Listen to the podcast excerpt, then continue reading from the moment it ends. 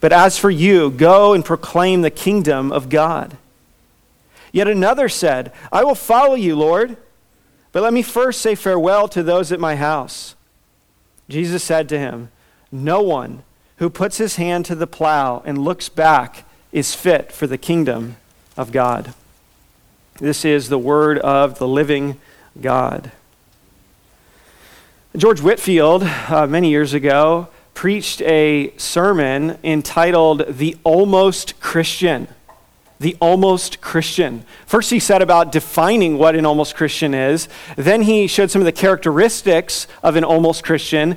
And then, he showed uh, some of the dangers of that and the benefits of not being an almost Christian, but being an altogether Christian. And it leads us to ask the question it's a profound and provocative uh, category to think in of the question we need to consider why is it that some people remain an almost Christian and not an altogether Christian? Jesus is addressing those who are considering following him. That is the issue here. As Luke chapter 9 concludes, the question of will you follow Jesus? And we could call it the demands of discipleship. We notice that the first uh, that three times this word follow comes up in the text. Verse 57 verse 59 verse 61 each of these three individuals who come to jesus or summoned by jesus all have this issue of following jesus. And to be a disciple is to be a follower of jesus. It is the same as being a christian. There is no sense in scripture that there's some kind of two-tiered uh, stages of Christianity where you become a Christian and then later you become a disciple or a follower. No, to be a Christian is to be a follower of Christ. To be a Christian is to be a disciple of Christ. Of course, we are all in different stages of growth and maturity, to be sure. And yet, there is no dichotomy between these two. Actually, I remember years ago that my wife was talking to someone and they were talking about the gospel and just some of the demands of the gospel. And this person said to my wife, Yeah, I'm just not that kind of Christian. Um, and that was an interesting statement to say. And I think the right biblical way to interpret it is then you are not a Christian if you are not that kind of Christian, because this is what a Christian is. And so, sadly, many people have a kind of view of this two tiered idea. But to be a disciple is to be a follower of Christ. And this doesn't mean, by any stretch, that we work to become uh, acceptable in God's sight. No, our acceptance is in Christ because of his work alone. But having trusted in Christ, true, follow, true Christians follow Christ. That is just so evident, so obvious through Scripture. They are disciples, they are learners and livers uh, of what they learn about Christ. This passage presents to us then three different people who are challenged with the demands of following Christ. And these three then provide for us three timeless challenges to coming to Christ. These challenges were true in Jesus' day, and they remain true in our day. They are helpful for us to examine ourselves to see if these are excuses found in your heart and mouth. But if you are a follower of Christ, which many of you are, then it is very helpful as well uh, to do two things for us. Number one, it reminds us what it is God called us unto, right? This is what He called us to, to follow Him. And these demands still remain the demands of discipleship for us, and it's good for us to remind ourselves of that. It's also very helpful um, to realize the context that Jesus gives this in. He has just said that he's going to Jerusalem. He's set his face to go there to die. And so some of this is also explaining what discipleship looks like, but also in the next chapter, chapter 10, he's going to send out a large group of his disciples to go out and preach and proclaim. And they're going to face some opposition along the way. And so I think this is very strategic of Luke to place this here because it shows three people who are wannabe disciples or, or um, they, they, they get close. They are fickle followers, we could call them. And Jesus has something to say for each of them, and it shows that the demands of discipleship are high. And, and, and it also prepares the disciples as they go out to realize that not everyone will become a follower of Christ, despite their efforts, despite their preaching. And I think it, it helps for us as well to not become discouraged when we see people who hear the gospel and they don't respond to it, or they seem to have a response to the gospel, but it proves not to be genuine. And so the context is really helpful because he shows these three right before he sends them all out to go do the work of proclaiming the gospel. And no doubt they will face some of these three same responses to the call to follow Christ. And so it is true for us that we will see that as well as we seek to be faithful to proclaim the message. But this also becomes a powerful message for what the category of people we might call almost Christians. I think all three of these people are in that category. They are all almost Christians. And it's a warning that they might see the dangers that keep people from following Christ so that they might become altogether Christians. So we want to look at this passage, and it's so easy to break down because there's three people that come to Jesus, and it all starts with something about following Jesus. So you have three points to follow and three uh, somewhat different um, issues regarding the dangers of uh, following what, what keeps people from following Christ. So we want to see three dangers that keep people from following Christ so that you might know the demands of discipleship. First, we want to consider the danger of deceived discipleship, the danger of deceived discipleship in verses 57 and 58. Look there again at verse 57. As they were going along the road, someone said to him, I will follow you wherever you go. And Jesus said to him, Foxes have holes, and birds of the air have nests, but the Son of Man has nowhere to lay his head. So we meet our first man here. He, he comes to Jesus. He is uh, approaching him. He's eager and he's willing to follow Christ. He actually approaches him. He says what sounds like a believer. In fact, if you went to Revelation chapter 14, there's a very similar construction. And it says in chapter 14, verse 4, it is the, speaking of the 144,000, it says, It is these who have not defiled themselves with women, for they are virgins. It is these who follow the Lamb wherever he goes. These have been redeemed from mankind as firstfruits for God and the Lamb. Notice that phrase. It is these who follow the Lamb wherever he goes. That is a description of Christians, of genuine believers. And so here's this man who eagerly comes to Jesus and says, Lord, I will follow you wherever you go. Hey, this is a great start.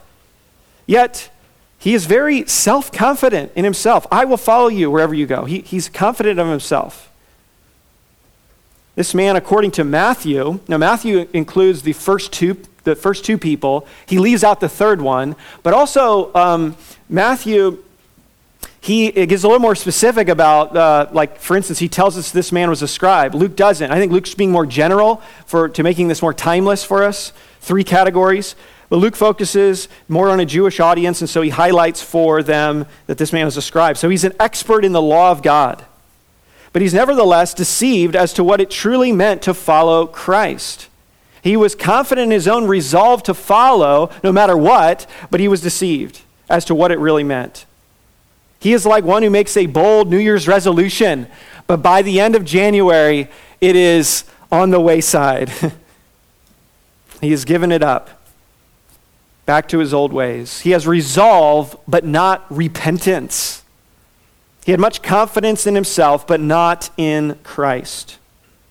Now, just imagine someone comes up to you let's just say you're, you're on a plane and someone sits down next to you and you've got an opportunity to start talking to them and they, you know, you're reading your Bible uh, and they notice your Bible and so they start asking you questions and they, they say something like this I want to follow Christ wherever he goes. You know, I'll, tell me, tell me more about this, right? I mean, what would you do with that? You'd be like, what in the world? Like looking around and this is what an opportunity. What would you do? Well, that kind of thought experiment helps us to look at Jesus and see how he responded to people, and it wasn't always what we would expect.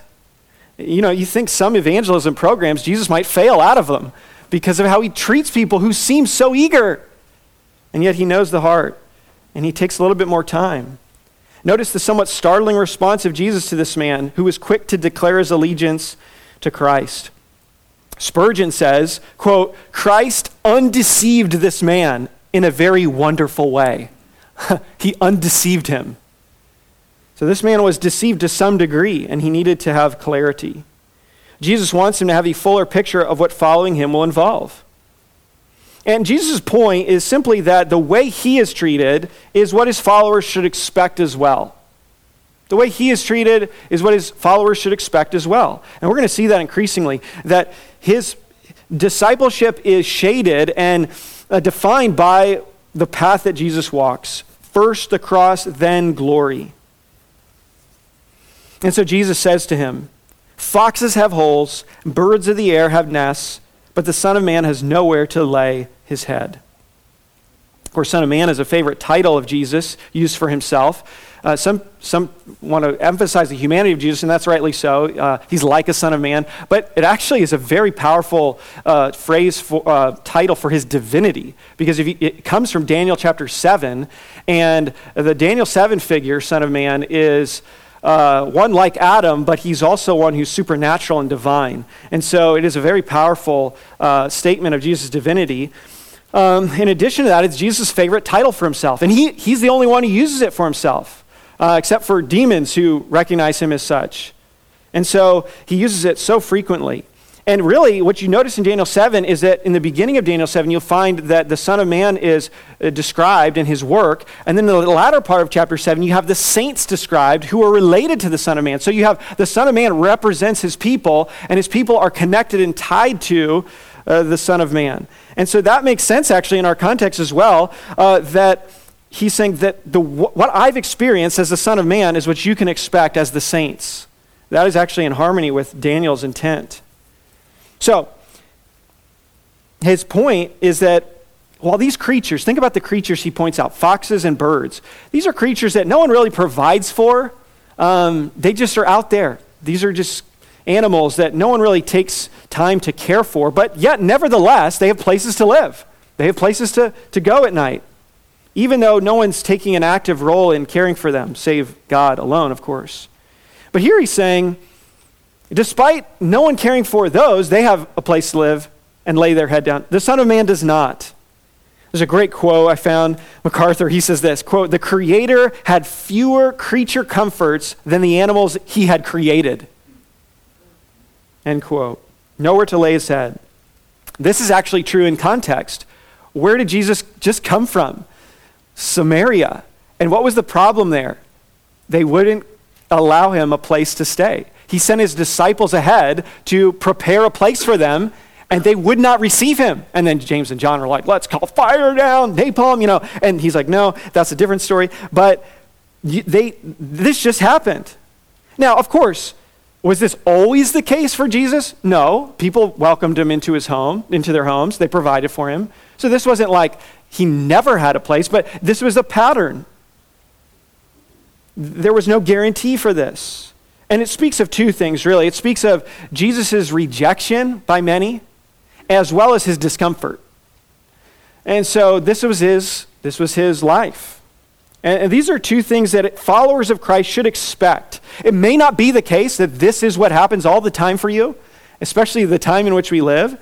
Um, we often have many more creature comforts, and those aren't bad. Those are gifts from God for us to enjoy, right? So, whatever gifts God has deemed for, to give you in His providence, uh, you better enjoy those, right? Uh, God wants you to enjoy those as a gift from His hand. Um, but we should not be surprised when discomfort may come and when rejection may come. Uh, we should not be surprised. And so Jesus is telling this man that he must be willing to forego personal comfort and welcome rejection by others if he will be Jesus' disciple. It will not always be easy to follow Jesus. It will not always be comfortable to follow Jesus. It will not always bring you social status to follow Jesus. In fact, in Jesus' time, it, it says that for fear of the Jews, they were not confessing him. Remember, remember the blind man and his parents?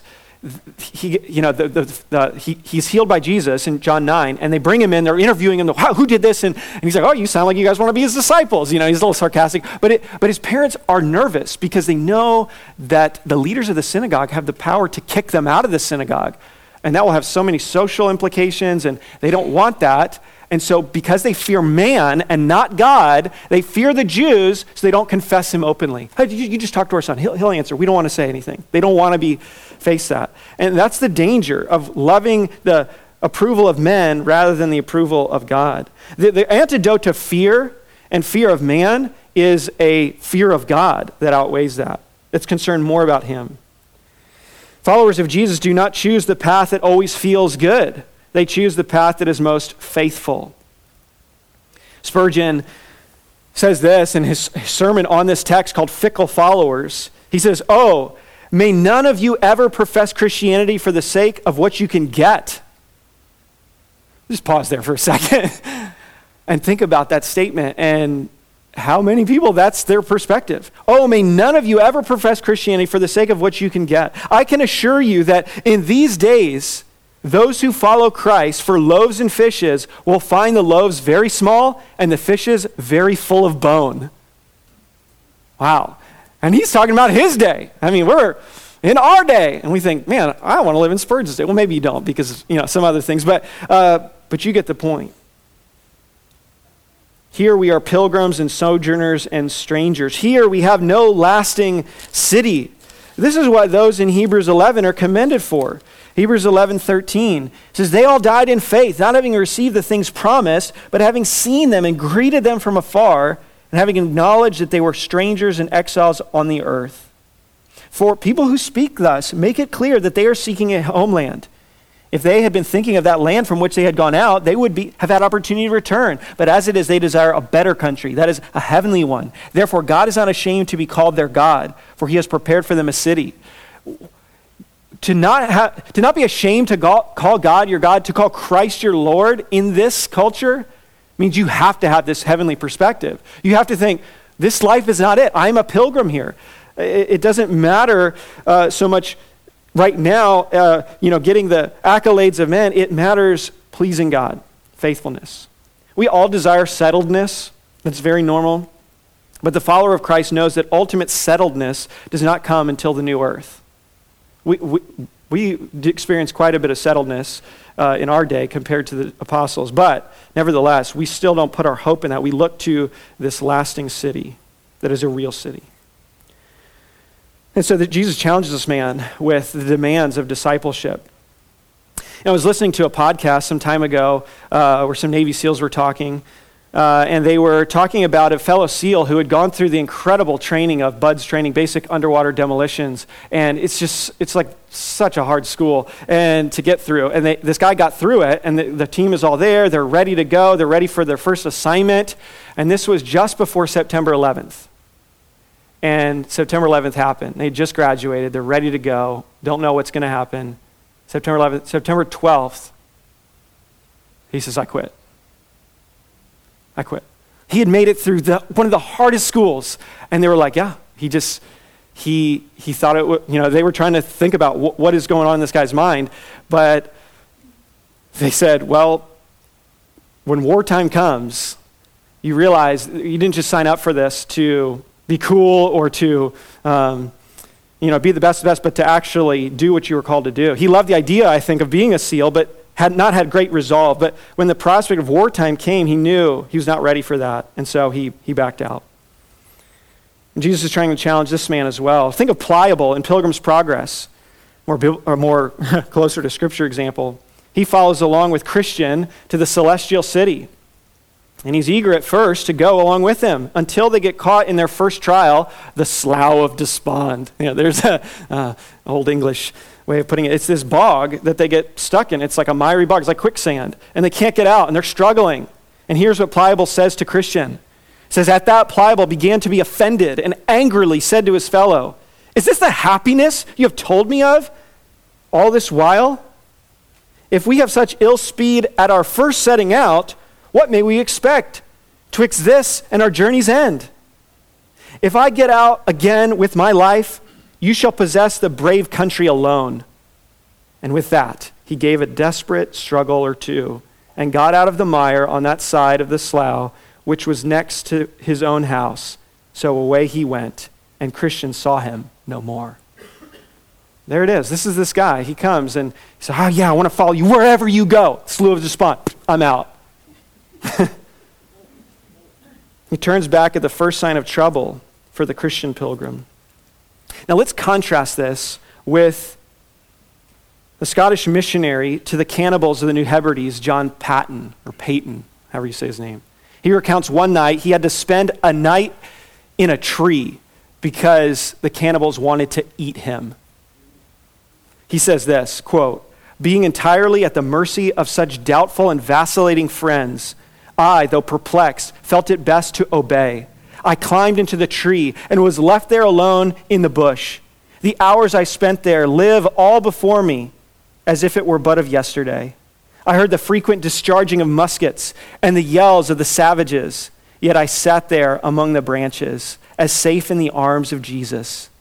Never in all my sorrows did my Lord draw nearer to me and speak more soothingly to my soul than when the moonlight flickered among these chestnut leaves and the night air played on my throbbing brow. As I told all my heart to Jesus, alone, yet not alone. If it be to glorify my God, I will not grudge to spend many nights alone in such a tree, to feel again my Savior's spiritual presence, to enjoy his consoling fellowship. If thus thrown back upon your own soul alone, all alone in the midnight, in the bush, in the very embrace of death itself, have you a friend that will not fail you then? John Paton, up in a tree all night, not knowing whether they will find him, kill him, and eat him. Paton knew that he was, it was totally worth it to suffer in this way for the name of Christ. And he found some of the sweetest communion in that moment, in that time. The Lord draw, drew near to him in the midst of that. Jesus' warning of the danger of being a fair weather fan of Christ. And so we ask the question are you willing to suffer rejection and loss of comfort in following Christ? This man was likely a part of the rocky soil, eager to follow at the first, but fizzles out when conditions get difficult. Spurgeon warned of, of this as well. He said, quote, Now, as the church hastily counts up her numbers and says, So many were converted, the world has another register and counts up the apostates, the backsliders, the wanderers. And it is a serious blow struck at the crown and the glory of Christ when the world can say, such and such a man bore Christ's name, and he acted like a servant of the devil. Hence, our Lord was wise, as the great heart searching Savior, to let this man know the worst side of religion, that if he did take up with it, he might know what the cost of it would be. Spurgeon's saying, hey, don't too quickly count converts just so you can boost your numbers, because the world is another register and they're keeping count of all those false converts who claim the name of Christ. And so it is sad because if Jesus doesn't do this and doesn't uh, try to challenge this man, he's liable to welcome those in who will actually not only give a bad name to the world to, of Christ to the world, but also make it harder for other people to come to Christ. Because if people claim the name of Christ, but they don't actually live for him, then other people, it, it, it does this, it broadens the already wide road to destruction. Because people go, oh, yeah, that guy's a Christian, and he doesn't care about that. And it just kind of greases the skid, so to speak, of lazy Christianity. So, this is the danger of deceived discipleship. It is the worst kind of deception because often it is self deception. And so, this is the danger of deceived discipleship. Secondly, let's notice the danger of delayed discipleship. The danger of delayed discipleship. Verses 59 to 60. We read there, To another he said, Follow me. But he said, Lord, let me first go and bury my father. And Jesus said to him, Leave the dead to bury their own dead. But as for you, go and proclaim the kingdom of God. Now, notice there's a contrast here. What do you notice that's different between the first and the second? Well, in contrast to the first man who came to Jesus, this man is called by Jesus. Jesus calls him to follow him. Maybe he's walking along interested and Jesus calls him out. Follow me. What a privilege to have Jesus say to you audibly, Follow me. Follow me. If Jesus were here today and he said to you, Your name here, follow me, what would you do? Would you lie to him and say, Yes, Lord, I'll follow you, when you know you won't? Would you tell him just no? Would you say, Yes, Lord, by your grace alone, I want to follow you? Well, I'm here to tell you that Jesus is here today, and he is calling you through his word, follow me. This is a very individual command. So, what will your answer be to him? Here, the man has a request. Notice the word first. First. Follow me. But he said, Lord, let me first. This gives us a hint at the issue here. It's the issue of priority. The issue of priority. I'll follow you, Lord, but first, I have something more pressing to attend to. Now, on the surface, this request seems quite reasonable. You could, we could pull many examples of people burying their fathers, caring for them in the Old Testament. Nothing wrong with that. We want to kind of yell out, and we just scratch our head, you know, as well, and go like, Jesus, let the guy go to his dad's funeral. What's the big deal? Why would Jesus not allow him to do this? It seems heartless. So, what's going on here? What's likely the case is that the man's father has not yet died. Why would we say that? Well, if the man is with Jesus, it seems unlikely his father's already died. If he was just right at the point of death, he would be with his father. Uh, also, um, they usually buried people within 24 hours. We've already seen that as the, the widow in Nain is uh, the day of burying her, her son. In, in Lazarus, he's buried, and they come four days later, he's already in the tomb. Um, Ananias and Sapphira, that's another example. So you have m- multiple examples within the text that they wouldn't embalm, but they would just bury them immediately. So it's unlikely that this guy's dad has already died. Not only that, once you were near the body and caring for that, you would be ceremonially unclean for seven days. So that would be another reason it's unlikely he would be around Jesus. Also, if his, if his dad isn't dead yet, but he's close to death, don't you think you might ask him, like, instead, Lord, let me go bury my father. Lord, can you heal my father, right? We've seen that plenty of times. Others point out that this phrase, let me go and bury my dead, was used as a way of speaking about a, a delay until you receive the inheritance from your father. The idea is, let me go and bury my father. In other words, he's not dead yet, but let me wait until he lives out his years and he dies, and then I can collect my inheritance, and then I'll come follow you. Ah, okay. That makes a little more sense. And I think that's right. I think that's the idea here. It's not wrong to attend a funeral to collect an inheritance, but this man has put a higher priority on this than on following Jesus right away. so we might say he wants to delay discipleship. Lord, let me first do this. But Jesus says, tells him, let, leave the dead to bury their own dead. But as for you, go and proclaim the kingdom of God. Oof. Jesus tells him there is a higher priority to attend to, namely proclaiming the kingdom. Jesus' statement means that, what does he mean here? That let the dead bury their own dead. How do dead people bury dead people? Well, they don't, right? Uh, so clearly, we understand Jesus is using a metaphor here, uh, or, or, he's using a figure of speech, rather. He's, he's saying, let those who are dead spiritually bury the physically dead. And the Bible in the New Testament speaks about those who are lost, those who don't know Christ, as dead. Um, those who come from death to life. I mean, the, the one we point to most frequently is in Ephesians chapter 2. You were dead in your trespasses and sins. But it, it comes up many other times. And so Jesus is saying, hey, let other people can take care of these more mundane matters of life that are permissible to do. But not when Jesus is calling you to follow him right now let those who don't know Christ, who don't have this eternal perspective, take care of these mundane things. There's plenty of other family who could do this for you. occupy themselves with these things.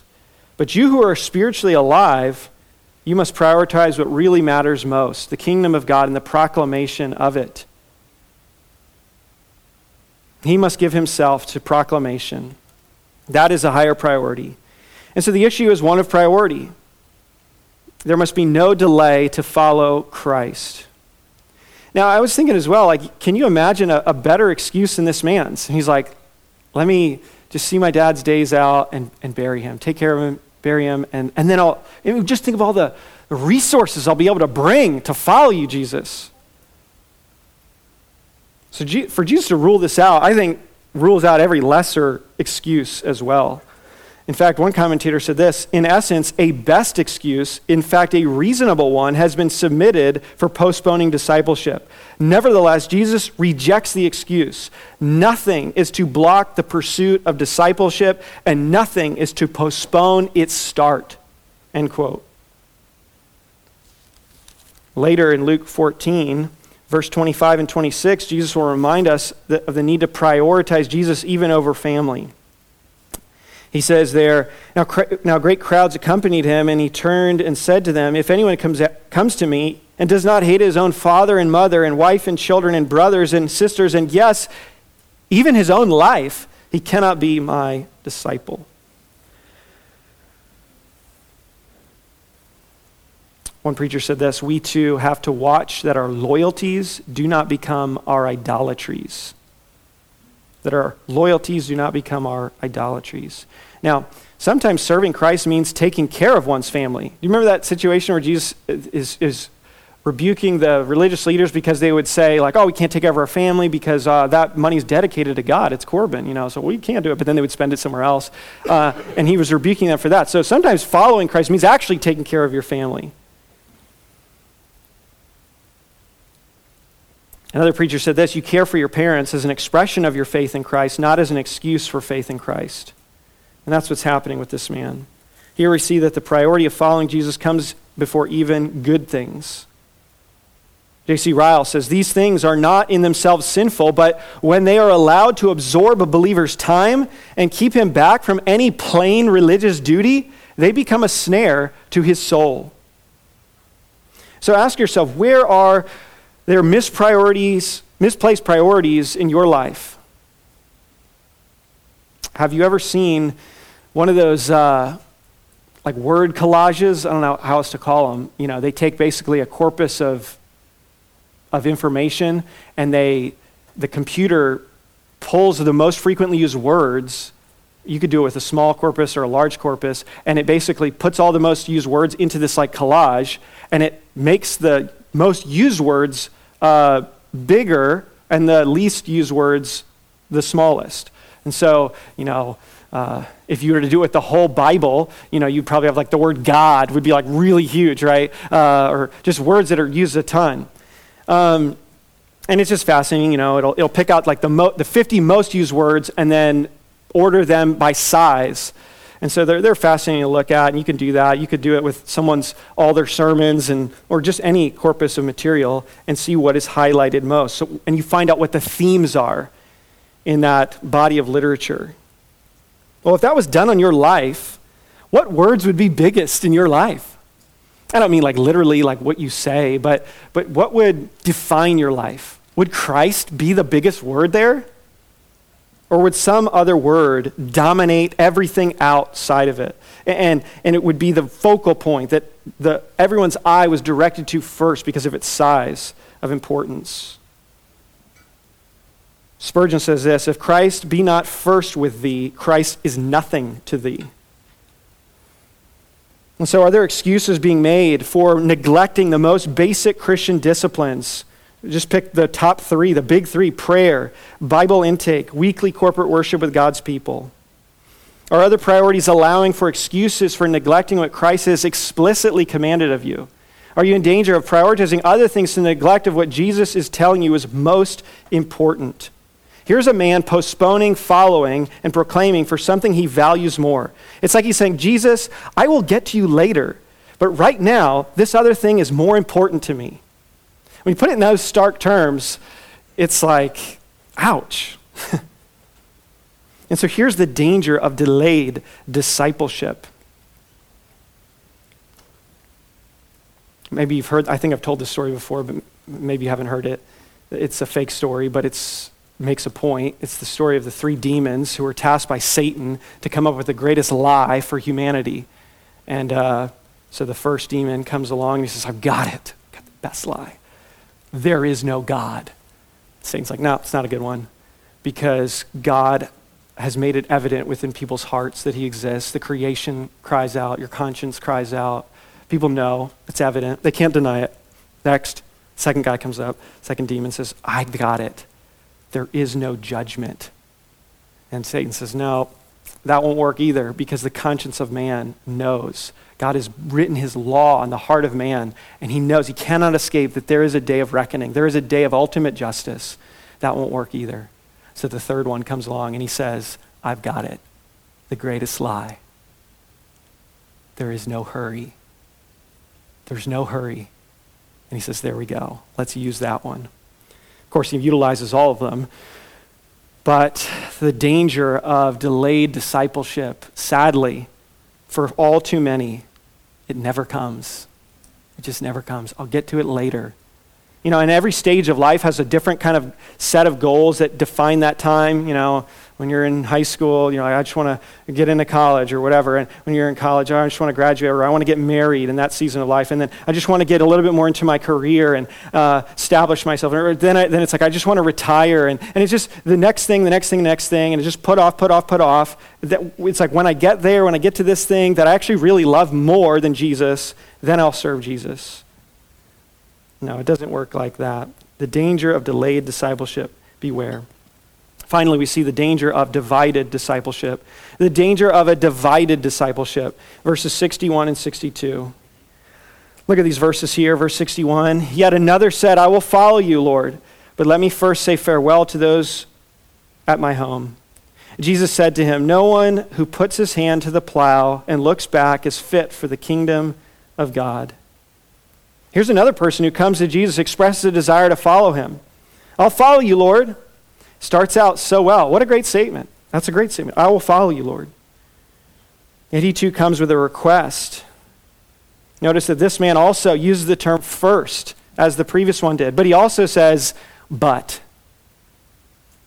But first, our following Christ can never come with a but. There is no negotiating your contract with Jesus. He determines the conditions of coming to him. And you either submit to them or you don't. What does this man want to do?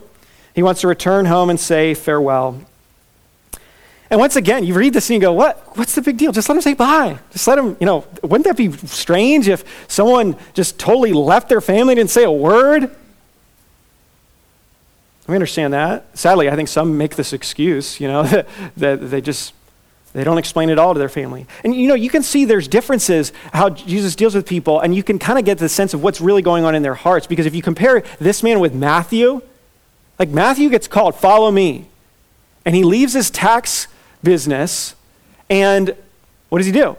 He goes back to the people he knows, and he throws a big party. And he invites Jesus to tell them about the gospel also. So clearly, it's not a, a ironclad rule that you can't say goodbye. So, so there's something else going on here. Something else in this man's heart that Jesus knows and he's pressing him upon. Listen to Jesus' response. He said to him, No one puts his hand, no one who puts his hand to the plow and looks back is fit for the kingdom of God. So what's going on here? Oh, this plowing, you know, is plowing a field for farming. And he's saying you can't be like looking back and you know, turning the thing. This idea as a person who's looking back, they have a divided heart. That's the issue. They have a divided heart. Looking this way, looking that way. His heart and loves and desires and inclinations remain in his past life, evidenced by his frequent looking back. I remember learning to mow the lawn when I was a kid, and I remember that uh, one of my parents told me, okay, pick a pick an object or some kind of marker in the distance and look at that object, and then find like the right wheel and align that wheel up with that with that object, and just stay on that mark. Just keep looking ahead, and then you won't have these little, you know, crazy lines, and it'll be more efficient. Remember learning about some farm, watch a farming show, and they were t- this guy was talking about tram lines, and you know, when you, you farm, so you just have these permanent lines that the wheels go on for your uh, your tractor or whatever, and you just you're not going to have um, uh, things grow out of that, but that's just where you're going to go. And then when you harvest, you're just going to come back through that again. And you can't have these wonky tram lines. They're going to be very inefficient. And that's this idea here. If you're not looking ahead, you're not fit to do this job. You're not fit to plow. If you're constantly looking back, you're going to do a terrible job at it. So, looking back here implies a divided heart, divided loyalty. And the issue is that we must have a single minded focus upon Christ. And it's not that he looks back once. This is likely just a continual, you know, checking back, just one more look, looking back again. There's examples of this in Scripture. Think about Lot's wife, Genesis 19. In fact, Jesus is going to use her as an example. He'll just say this Remember Lot's wife. She looked back as they were leaving, and she was turned into a pillar of salt. And, and sometimes we think, man, that was a little harsh. But when you actually really get into the text, you see how wicked her heart was. That she was leaving the city, that God was sparing her from destruction, and yet she still had her loyalties there. Her heart was still in that city, though her geography was changing rapidly. And she looked back, longing for that city, longing for that way that God was violently removing her from. Or think about Israel as they're brought out of Egypt and they start to face some trouble in the wilderness. And so they complain, and they say, Oh, you brought us out here to kill us, Moses. What that we had our full bellies back in Egypt? It's like, what is wrong? You guys uh, clearly forgotten what Egypt was like, that you're longing back for Egypt and your time of slavery. This is the person who. Who makes the profession and then they just keep looking back and saying, like, oh, for the days when I could just sin freely. Oh, if I could just have a little bit more of that sin that I gave up. I can't do it now because of what people will think. Just want a little bit more. That's that heart. Cannot be a slave of two masters.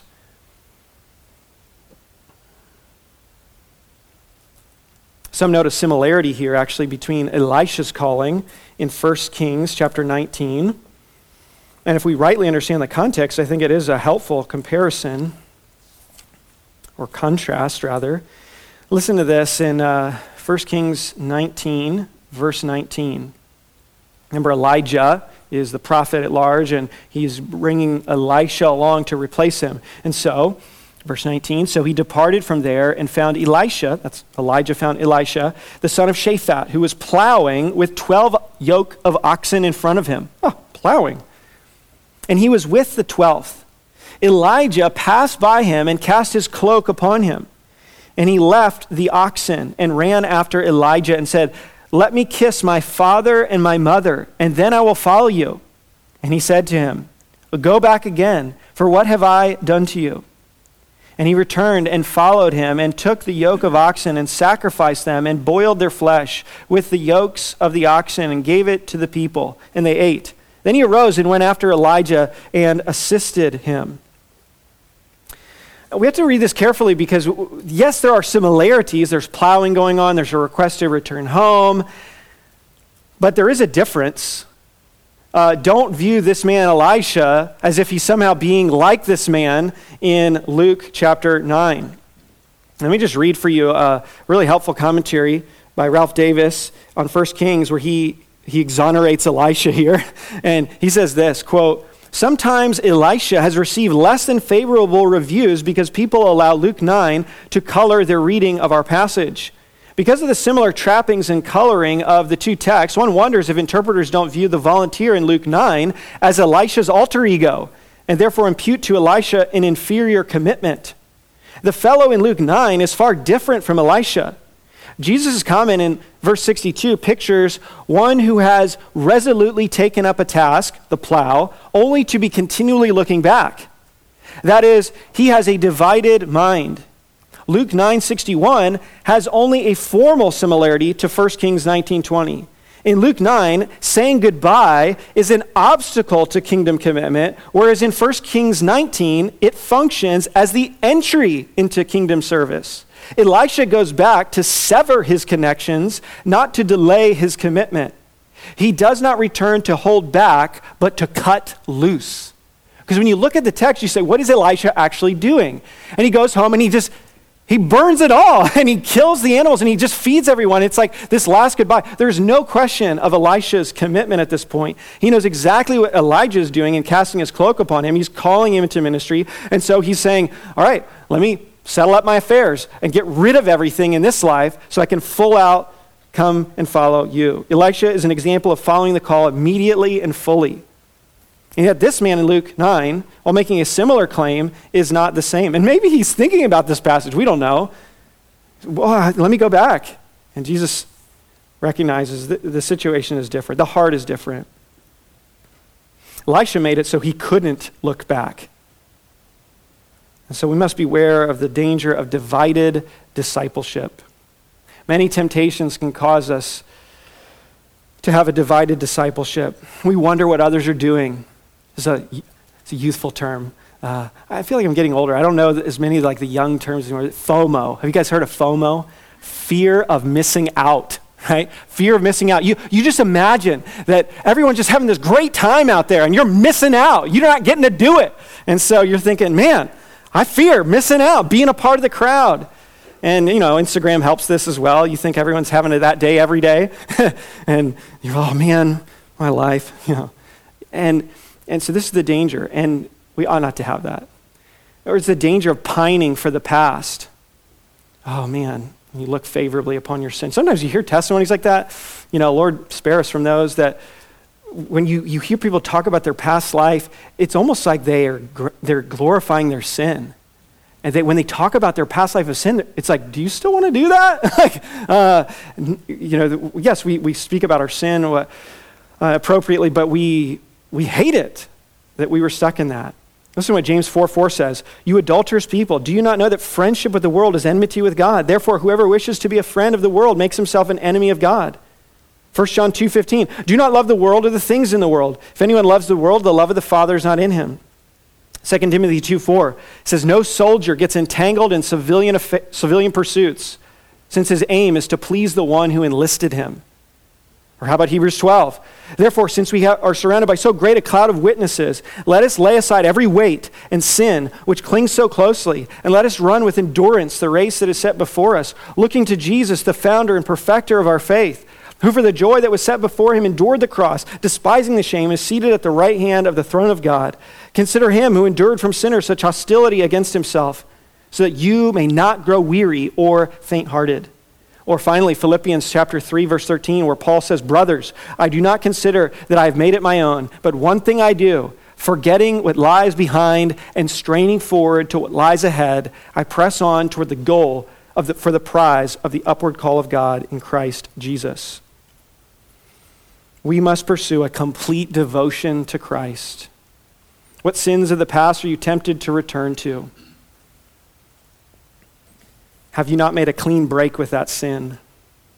Whatever that is, whatever that sin is, just gently, carefully take the sword of the Spirit out of its sheath. Look at that sin and slay it, cut it down. Make no more peace with that sin hack it to pieces, murder that sinful desire in cold blood, mortify the flesh, abort that sinful affection before it fur- grows further and gives birth to sin. That's what James 1 says. Sin conceives in the heart, and it grows when it's nurtured, and then it gives birth to sin. Must be dealt with severely. Beware of the danger of divided discipleship. When Cortez landed on the coast of Mexico, he had some trouble with his men, and so he had the ships that brought them there, save one. Uh, some say burned. Uh, as I was reading about it, some, some say he just sunk them, but he destroyed the ships. There's no going back. There's no going back, only forward. Have you destroyed the ships of your old life so you cannot go back? Jesus says, if your right eye causes you to sin, pluck it out and throw it away. If your right hand causes you to sin, cut it off, throw it away. Of course, he's not being literal because he says to, you still have another eye. so uh, that's an issue if the issue is just having eyes.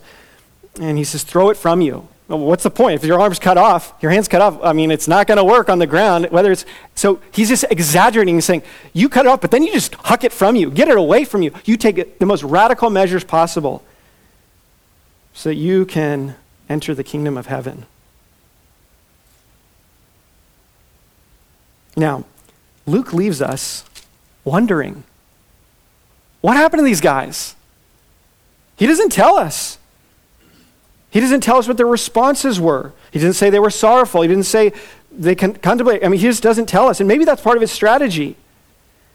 Maybe Luke wants to leave it open ended so that it forces you to reckon with these questions as well and to say, Am I a follower of Christ? Or to remind yourself of what you were called to.